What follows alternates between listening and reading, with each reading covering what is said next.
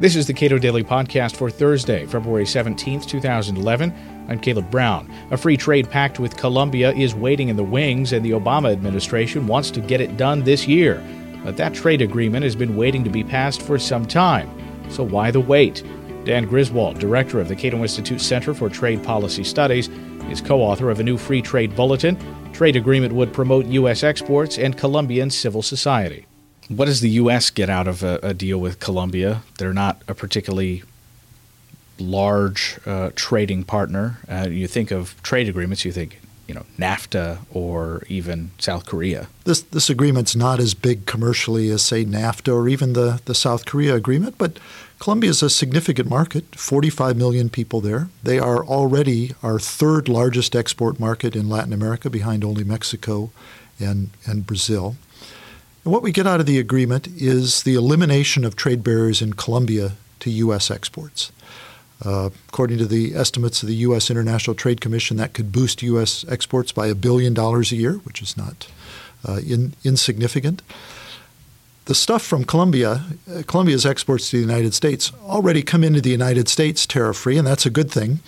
Uh, they come in tariff free because of the Andean Trade Preferences Act, which Congress passed in 1991. It was part of the war on drugs and trying to build uh, relations with uh, Colombia and other uh, co- countries in the Andean region. But it means that virtually everything we buy from Colombia comes in tariff free. So this agreement gives us the level playing field uh, that the politicians are always telling us uh, they want. The other thing it does for Colombia is it it guarantees the access. Right now, the trade preferences that we give to their stuff has to be renewed by Congress every year or two. And it can sometimes become a political football. So this is going to uh, get trade barriers in both countries down to zero after some phase in time for some of the more politically sensitive uh, sectors like uh, agriculture, lock them into place, also give protections for investment and that sort of thing. So it's a solid a commercial agreement that's going to expand trade between our two countries. President Obama has made exports a huge part of his trade agenda.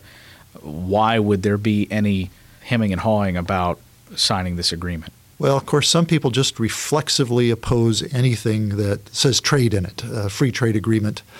Um, and you're right. The president, uh, in his State of the Union speech in 2010, said he wants to double exports uh, in the next five years. And of course, one way you at least increase exports is by signing trade agreements, getting other countries' uh, trade barriers down, and this agreement would do that. Uh, and so commercially, it's it's kind of a no a no brainer. Um, it isn't the biggest trade deal we've signed.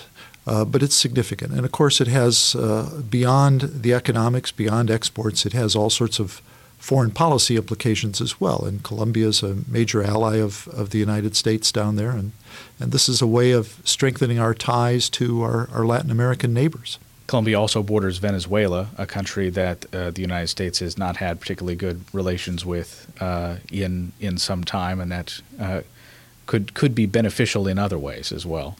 Yes, yeah, you're right. Uh, Colombia lives in an interesting neighborhood. Uh, they have Venezuela uh, on one side. Ecuador is another country that's uh, being run by a, a, a left wing strongman. Uh, both those countries, by the way, have harbored the FARC guerrillas. Uh, that's the Marxist guerrilla insurgency that the, the, government of Colombia has successfully beaten back in the last 10 years. and this trade agreement would be one more way of strengthening an ally uh, in the region, deepening ties. I, have I've been to Colombia. I was in uh, Medellin a couple of years ago speaking at a university there. Strong pro American sentiment in that country, a vibrant, pluralist democracy. Uh, they look to the United States, not only for commerce, but uh, culture and uh, other, other ties. Uh, this agreement would bring our two countries closer together. And conversely, if Congress fails to approve this agreement, uh, they're going to be bewildered and dismayed uh, in Colombia and, and, in Panama as well, where we have a, a, pending agreement. Here we're on a fast track to uh, seal an agreement with South Korea. The Colombians are going to wonder uh, what more do we have to do? We asked them to revise their labor and environmental standards a couple of years ago. They did. Uh, we've been putting pressure on them to reduce uh, violence against union members. Uh, killings of trade unionists come down 75%, prosecutions up uh, uh, eightfold. Uh, they've got to wonder what else can they have to do. Of course, the answer is domestic politics here in the United States. President Obama, I think, wants to get this agreement done. Hillary Clinton, uh, Secretary of State, said the other day uh, the administration wants to pass the agreement and hopes to do it this year, 2011. But it's politics. Uh, organized labor is dead set against the agreement. The president uh, listens to organized labor. They're a key constituency. It really comes down to does President Obama and his team want this agreement or not? The Republican Congress, uh, uh, the Republicans in Congress, and actually a lot of Democrats are ready to pass this agreement tomorrow. It just has to be presented uh, by the administration, and they've uh, danced around it without making any firm commitment. Dan Griswold is co author of a new free trade bulletin on the trade pact with Colombia. Download your copy at cato.org.